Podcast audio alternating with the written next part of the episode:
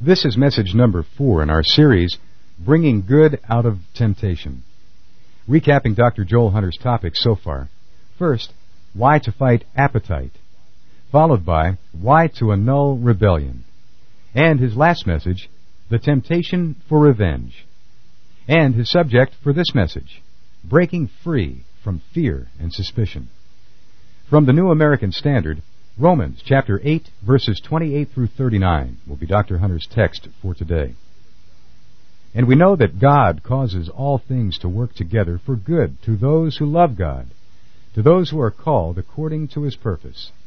For whom he foreknew, he also predestined to become conformed to the image of his Son, that he might be the firstborn among many brethren. And whom he predestined, these he also called. And whom he called, these he also justified. And whom he justified, these he also glorified. What then shall we say to these things? If God is for us, who is against us? He who did not spare his own son, but delivered him up for us all, how will he not also with him freely give us all things? Who will bring a charge against God's elect? God is the one who justifies. Who is the one who condemns? Christ Jesus is he who died, yes, rather who was raised, who is at the right hand of God, who also intercedes for us. Who shall separate us from the love of Christ? Shall tribulation, or distress, or persecution, or famine, or nakedness, or peril, or sword? Just as it is written, For thy sake we are being put to death all day long. We were considered as sheep to be slaughtered. But in all these things we overwhelmingly conquer through him who loved us. For I am convinced that neither death, nor life, nor angels, nor principalities, nor things present, nor things to come, nor powers, nor height, nor depth, nor any other created thing shall be able to separate us from the love of God, which is in Christ Jesus our Lord. And now, let's join Dr. Hunter for his message number four in the series bringing good out of temptation, as he talks about breaking free from fear and suspicion. We are going to read the scripture text at the last part of the service uh, responsively. As a matter of fact, this service leads toward that scripture text to where all of us can read that with full assurance. I want to talk to you this morning about fear, and you may be partially confused if you've read the title of the message. It says breaking free from fear and suspicion. and what we've done in this worship time is really um, approach the Lord with fear. Well, both of them are appropriate to this morning's message because the Bible does not say that you should not have fear. The Bible says you should have appropriate fear because there are two kinds of fear. One type of fear is your very best friend. And another type of fear is your very worst enemy. And the mature Christian will be able to tell the difference. As a matter of fact, the first kind of fear is the solution to the second kind of fear. The Bible talks about what Pascal, Blaise Pascal said, there is a virtuous fear that leads us to depending, and there is a vicious fear that leads us to despair. And what I'd love to do with you this morning is to begin just to approach this very solemn subject. Now I realize it's a crazy time of year even to be talking about fear. Good grief, you're here probably by the skin of your teeth school's getting over and the vacation season's starting. I know it's a huge period of transition, but you're here. So I want you to concentrate on something very, very important. Very, very deep. It is important that we understand that God wants us to have a certain kind of fear. Now, here's the difference.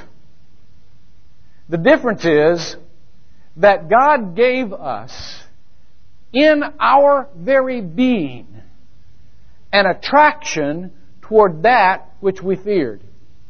A natural sense of fear. But over a period of time, Satan takes that natural sense of fear and switches it.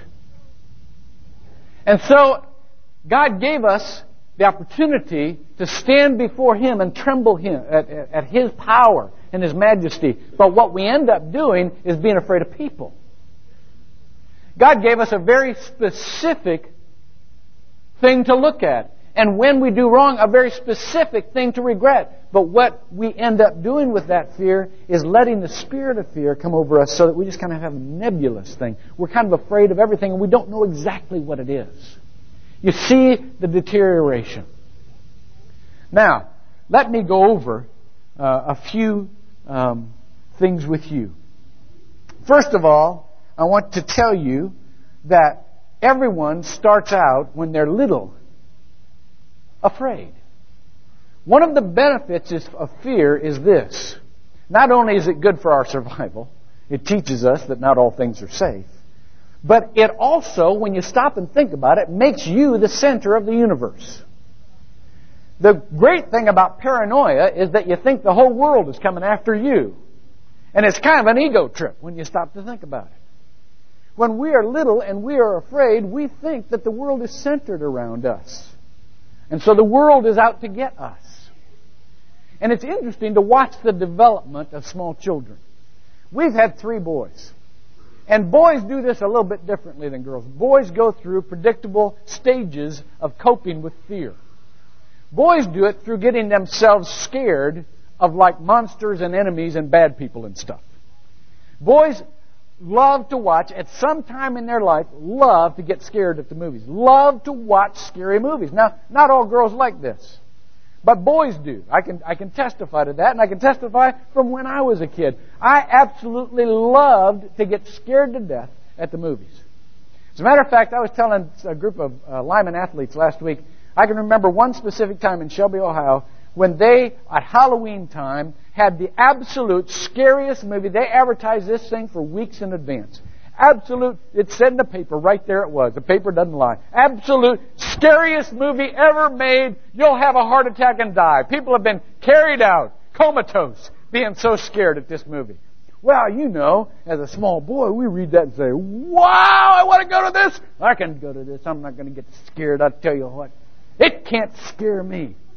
Well, to add to the suspense of the thing, someone started a rumor in our hometown. The movie was about gorillas and about, you know, this, it was kind of a 3D thing where gorillas come at the screen, you know. Somebody started a rumor in our hometown that at the height, the scariest part of this movie, somebody was going to release a live gorilla in the theater.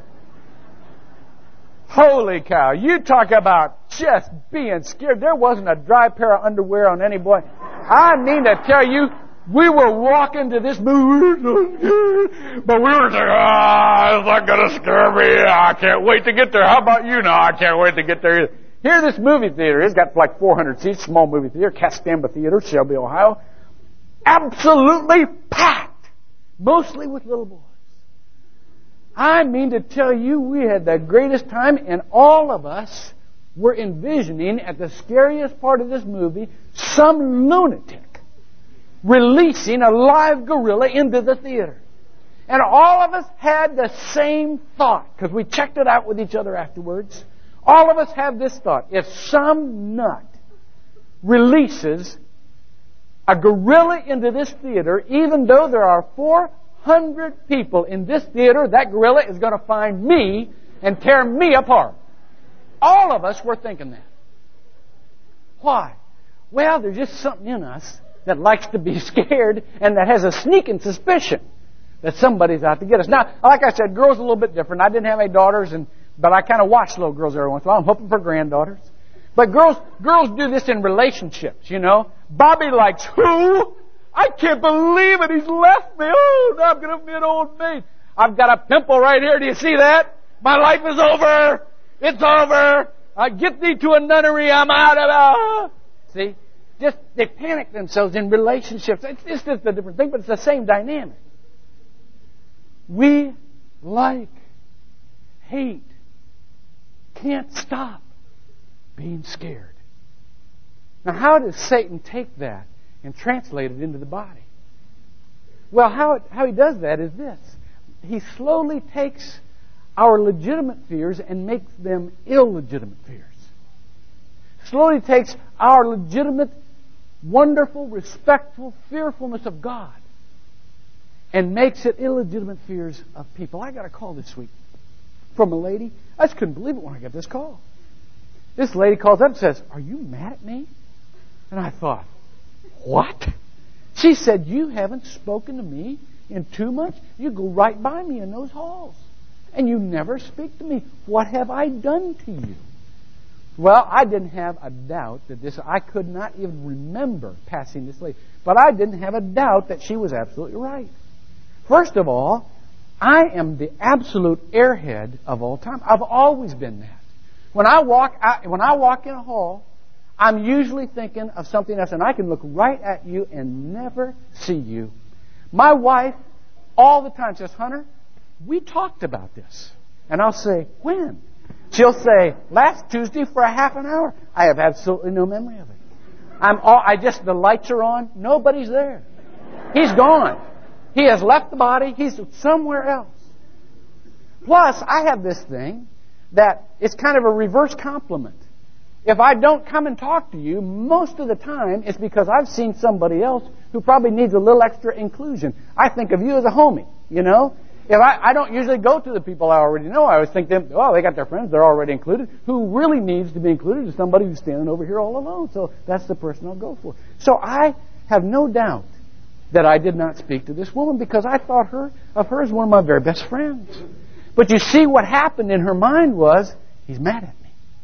He's mad at me. What did I do?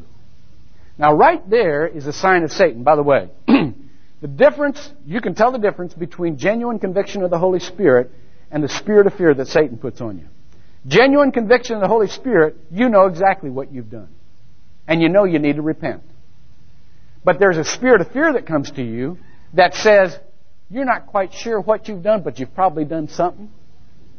And you don't know why you feel guilty, but you should feel guilty just simply because you're a worm, so feel guilty. It's this oppressive kind of nebulous thing. That's what, that's what Satan does. That is that suspicion about yourself and about everybody else that takes you over. If you don't know what you've done, don't worry about it. It's not God, it's from the other side. You can recognize it right away. So that's the kind of fear you don't need to have.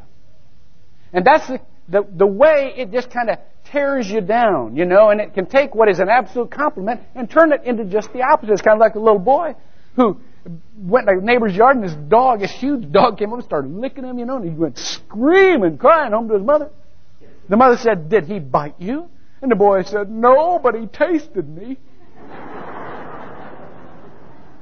Well, she took the compliment of the friendliness of the dog and turned it into a threat. That's what happens in our minds. That's what happened in the life of Elijah. 1 Kings 19, read it. Elijah, Jezebel is, is chasing him, and Elijah is so afraid.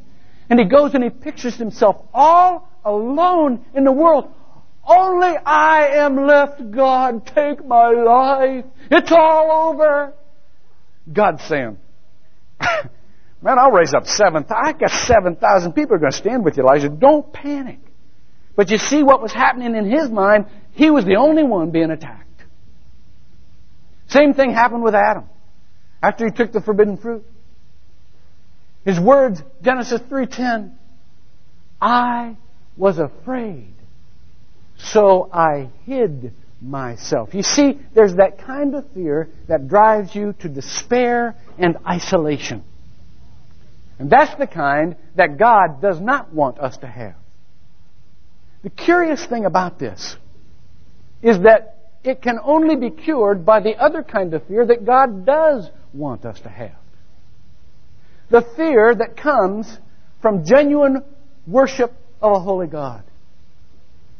Martin Buber is a, is a great Jewish theologian, and he said this, something very curious. It sounds paradoxical, it is paradoxical. He said this that only as you enter deeply into the love of God from the fear of God can you never be cast out again. Now, doesn't that sound strange? But it's true. Only the kind of entrance that comes from absolute dependence on God. God, I have no other resource. And I'm afraid to come to you, but you are my only resource. Can you find the kind of love that gives you the ultimate security? Why would God say, I don't want you to stop being afraid of me. I want you always to have an inkling of fear.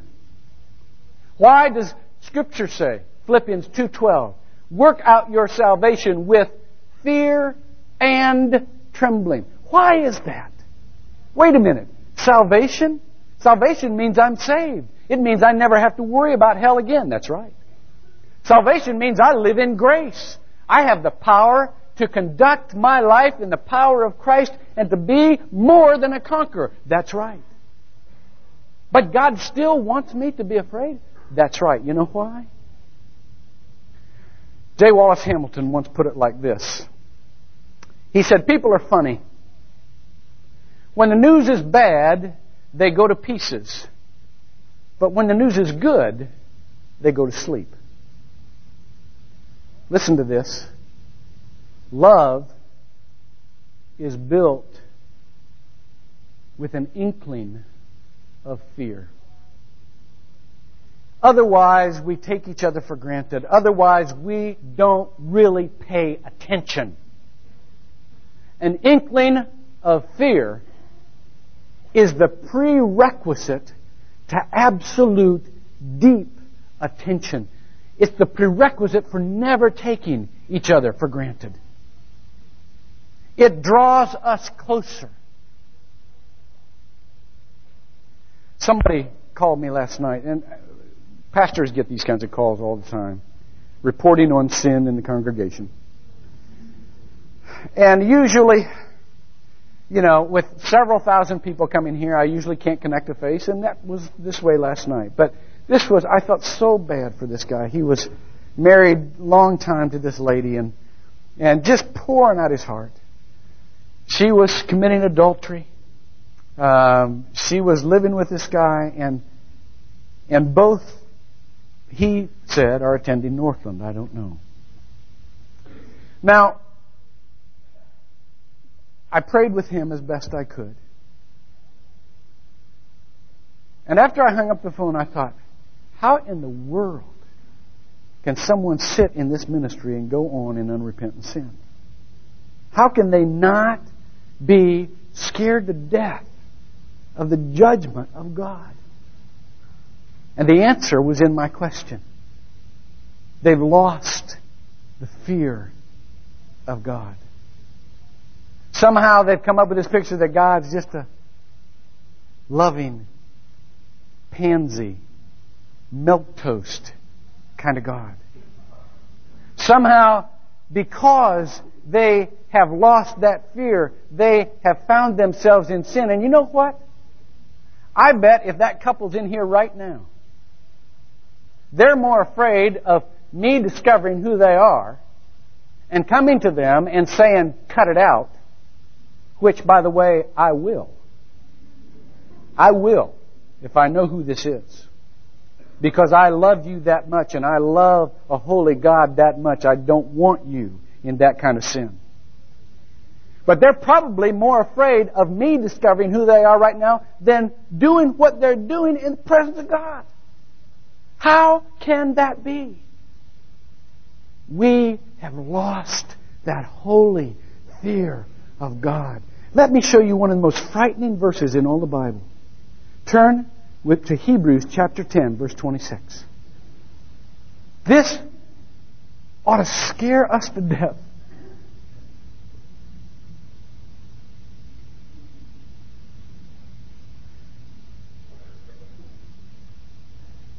It says, For if we go on sinning willfully after receiving the knowledge of the truth, there no longer remains a sacrifice for sins, but a certain terrifying expectation of judgment. You know what that means? That means if you can go on in the presence of God and sin without repentance, A, you don't have what you thought you had. And B, there's nothing left but judgment. What a horrible truth. Now here comes the wonderful part that is every bit as wonderful as the horrible part of the bad news. The wonderful part is that if we do fear God enough to take Him seriously, and fear God enough to look at ourselves in a truthful way, we need fear nothing else. John Witherspoon, old Puritan preacher, said, Only the fear of God can cast out the fear of man. That's why, in order to walk with courage, in order to walk with boldness, we need the fear of God. Because it's only in Him that we can have the safety. Only He has the power to protect us from a world of sin, the world which resides in us. If we're taking Him seriously, we can take everybody else delightfully. Let me say one more thing, and then we're going to take the proof of how much God loves us into our bodies. When I used to watch scary movies when I was five or six years old, you know, as a as a boy, you don't ever want to admit you're scared, but I was scared to death. I'd go in my room, I'd see the light in the hallway, just be trembling. One night I got up. My mom was watching TV. She was a single parent. I didn't have a dad that, you know, is kind of the protector. My mom weighed 90 pounds soaking wet. Here she is out there watching TV. Midnight, past one, two in the morning. I go out and I just sat beside her. Now, she didn't want to embarrass me by looking at me and said, You're scared, aren't you? What she did, though, was say, Joey, those movies you've been watching are really scary, aren't they? And I went, Then she said something to me that I'll never forget as long as I live. And I've tried to say this to my three boys in many ways as they've grown up. She looked at me and she said, You know, if anything would ever really endanger you, it would have to come through me first. The only thing that ever endangered us was our sin. And it had to go through our Father first. It killed him.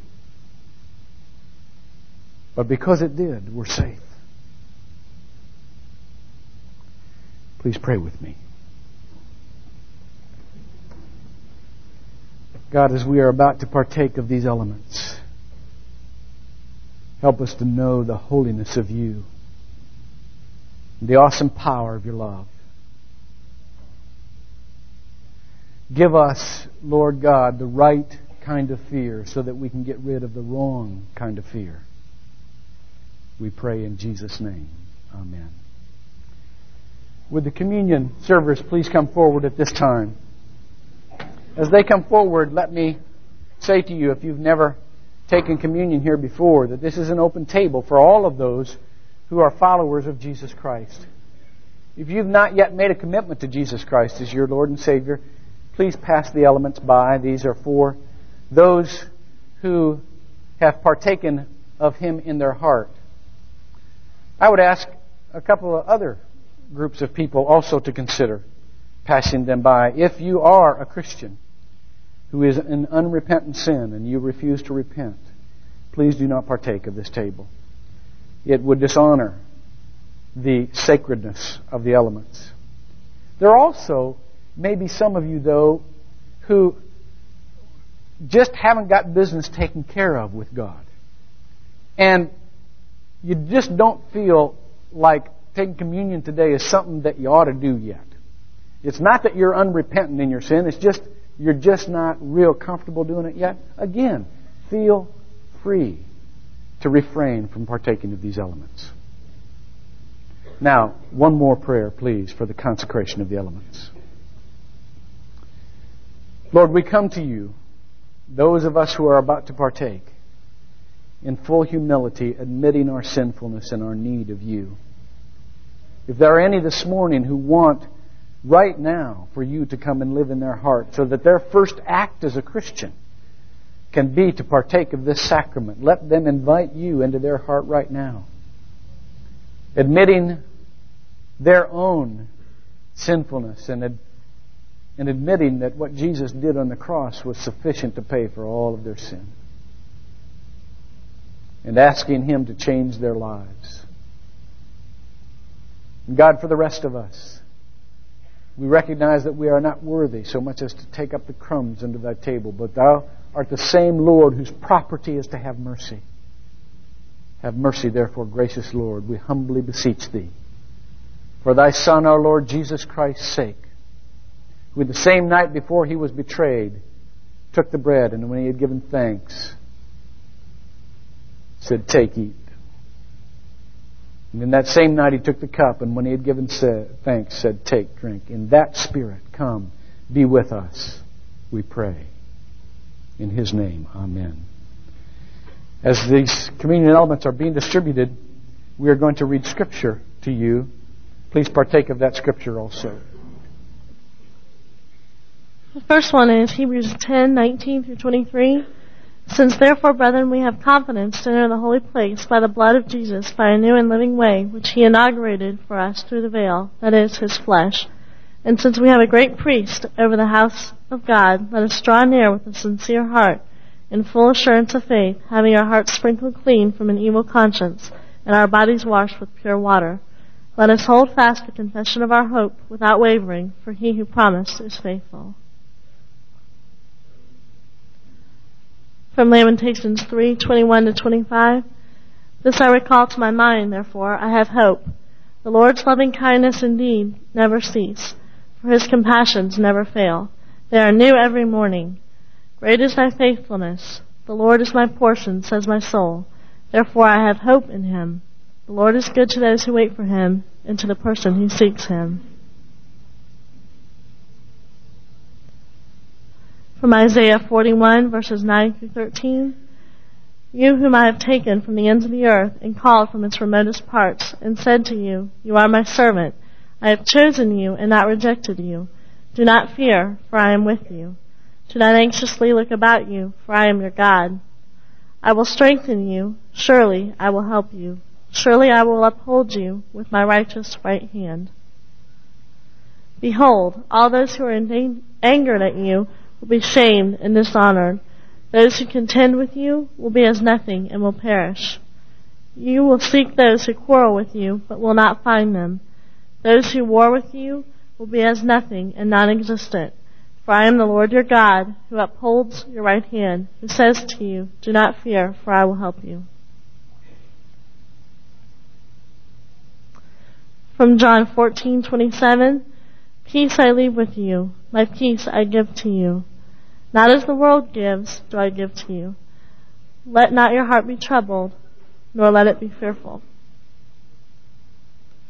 And from Philippians 4, 6 through 9, be anxious for nothing, but in everything, by prayer and supplication, with thanksgiving, let your requests be made known to God.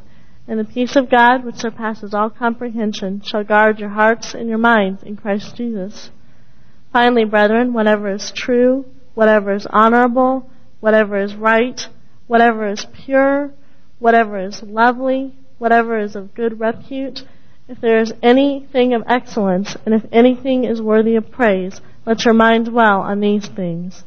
The things you have learned and received, and heard, and seen in me, practice these things, and the God of peace shall be with you. Now I'd like to read some stuff you, to you from the book Psalms Now by Leslie F. Brandt who has captured the spirit of the Psalms while using surprisingly contemporary language. Um, this is Psalms now 121. Where should I look for help in my need? The majestic mountain peaks that probe our skies, or to giants of industry that hem our cities? To satellites that circle our world, or to computers that store up our knowledge? The answer to my problems and the fulfillment of my needs must come from God Himself, from Him who created the skies and mountains and man to dwell in their midst. He is a great God who knows our every desire, whose watchful eye is upon us night and day. We can make no move without His knowledge. His concern for His children is constant. His love for them is eternal, and thus the Lord will keep you shielding you from the forces of evil as a shade tree shields you from the rays of the blazing sun. He does care for you, and he will fight with you against the enemies of your soul. Whether you be coming or going, he knows the course you take, and he will go before you. And the last one from Psalms now 23. The Lord is my constant companion. There is no need that he cannot fulfill. Whether his course for me points to the mountaintops of glorious ecstasy, or to the valleys of human suffering, He is by my side. He is ever present with me. He is close beside me when I tread the dark streets of danger, and even when I flirt with death itself, He will not leave me. When the pain is severe, He is my comfort. When the burden is heavy, He is there to lean upon. When depression dark- darkens my soul, He touches me with eternal joy. When I feel empty and alone, He fills the aching vacuum with His power. My security is His promise to be near me always, and the knowledge that He will never let me go. Thank you, Krista. And while the rest are being served, let me again say to you there is great news in this sacrament. And the news is this that while we were yet sinners, Christ died for us that we could be justified and saved from the wrath of God. And having been saved from that wrath, we need fear no other. In that night, Jesus took bread. And when he had given thanks, it says in Matthew chapter 26, verse 26. While they were eating, Jesus took some bread, and after a blessing, he broke it and gave it to the disciples and said, Take, eat. This is my body.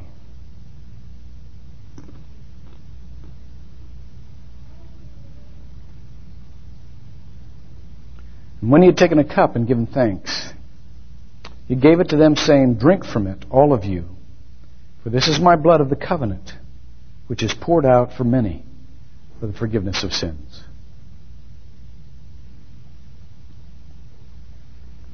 God, even now as we listen to this song about your ability to meet our every need in your own way, we celebrate that strength, Lord God. We celebrate the fact that we have a heavenly parent for whom love means that anything that would harm us ultimately must come through you first, and therefore it will never get to us. Give us confidence in that strength. Give us fear and trembling in that strength. We pray in Jesus' name. Amen.